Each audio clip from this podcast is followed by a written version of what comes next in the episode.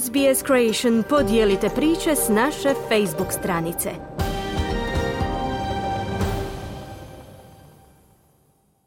UEFA ipak blaže kaznila Hrvatski nogometni savez od očekivanog zbog neprimjerenog navijanja i znakovlja na tribinama.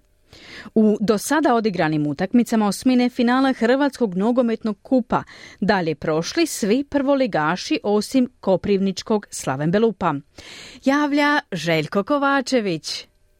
Disciplinska komisija UEFA kaznila je Hrvatski nogometni savez djelomičnim zatvaranjem tribina i novčanom kaznom zbog ponašanja dijela navijača na utakmici Hrvatska-Turska koja je 12. listopada odigrana u Osijeku u sklopu europskih kvalifikacija za Euro 2024. objavio HNS. UEFA je pokrenula disciplinski postupak protiv HNS-a zbog diskriminacije i rasizma, a u konačnici disciplinska komisija UEFA donijela je odluku o novčanoj kazni u iznosu od 30.000 eura za Hrvatski nogometni savez uz djelomično zatvaranje tribina na prvoj idućoj domaćoj utakmici od najmanje 6000 mjesta.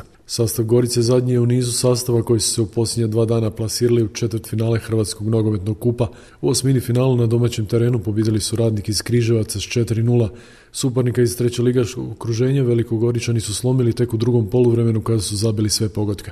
I Dinamo se u četvrtak plasirao u četvrt finale kupa nakon što je u gostima savladao Oriolik s visokih 8-0. Iako je Dinamo na kraju uvjerljivo slavio, nije tako izgledalo u uvodu utakmice. Dinamo je kod Oriolika gostovao prije nešto više od dva tjedna povodom 100 godišnjice kluba i omiljeni, ali domaćini nisu bili nimalo prijateljski nastrojeni prema Dinamo od početka. Do 8 minute dobili su dva žuta kartona zbog grubih prekršaja i Dinamo se nije najbolje snalazio u tim trenucima, a u 18. minuti Oriolik je mogao povesti. Branimir Kokotović je ušao u 16 terac i kada se spremao pucati s ga je odgurnuo Luka Vrbančić. Sudac Denko Lovrić samo je odmahnuo rukom i u tom trenutku tenzije su dodatno narasle.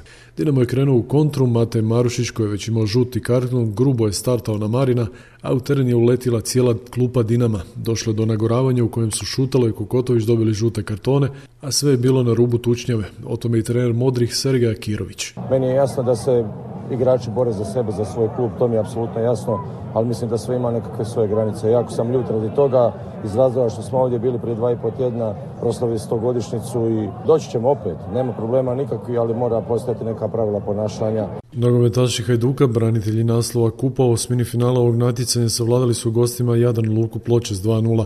Hajduk se mučio kod domaćina u pločama, prvi gol Hajdukovci su dali tek u 73. minuti. Mislav Karoglan, trener Hajduka i Mišo Krstićevi, trener Ploča, nekadašnji igrač Hajduka, Rijeke i Mostarskog veleža. Najbitnije je da smo prošli kup, čestamo igračima svakako i, i ovdje u Pločama. Naj, najljepše je ovo što je to fešta bila za cijeli kraj, naš ovdje Ploče i cijelu Neretu. Drago da je Hajduk došao. U četvrtfinale plasirao se i Rudaš koji je na domaćem terenu pobjedio Slaven Belupo 3-1. Rudež i dalje nema ni jednu pobjedu u HNL-u, nakon 13 utakmica ima samo 3 remija i čak 10 poraza. Osijek je u kupu nakon puno truda dobio ozbiljan sastav Karlovca golom iz kaznenog udarca. Zanimljivo bila je to prva pobjeda Osijeka protiv Karlovca u sedam međusobnih susreta. U šest prijašnjih susreta Karlovčani su četiri puta slavili uz dva remija. Pogodak odluke zabio je Kristijan Lovrić. Šporski pozdrav iz Hrvatske za SBS radio Željko Kovačević. Kliknite like, podijelite, pratite SBS Creation na Facebooku.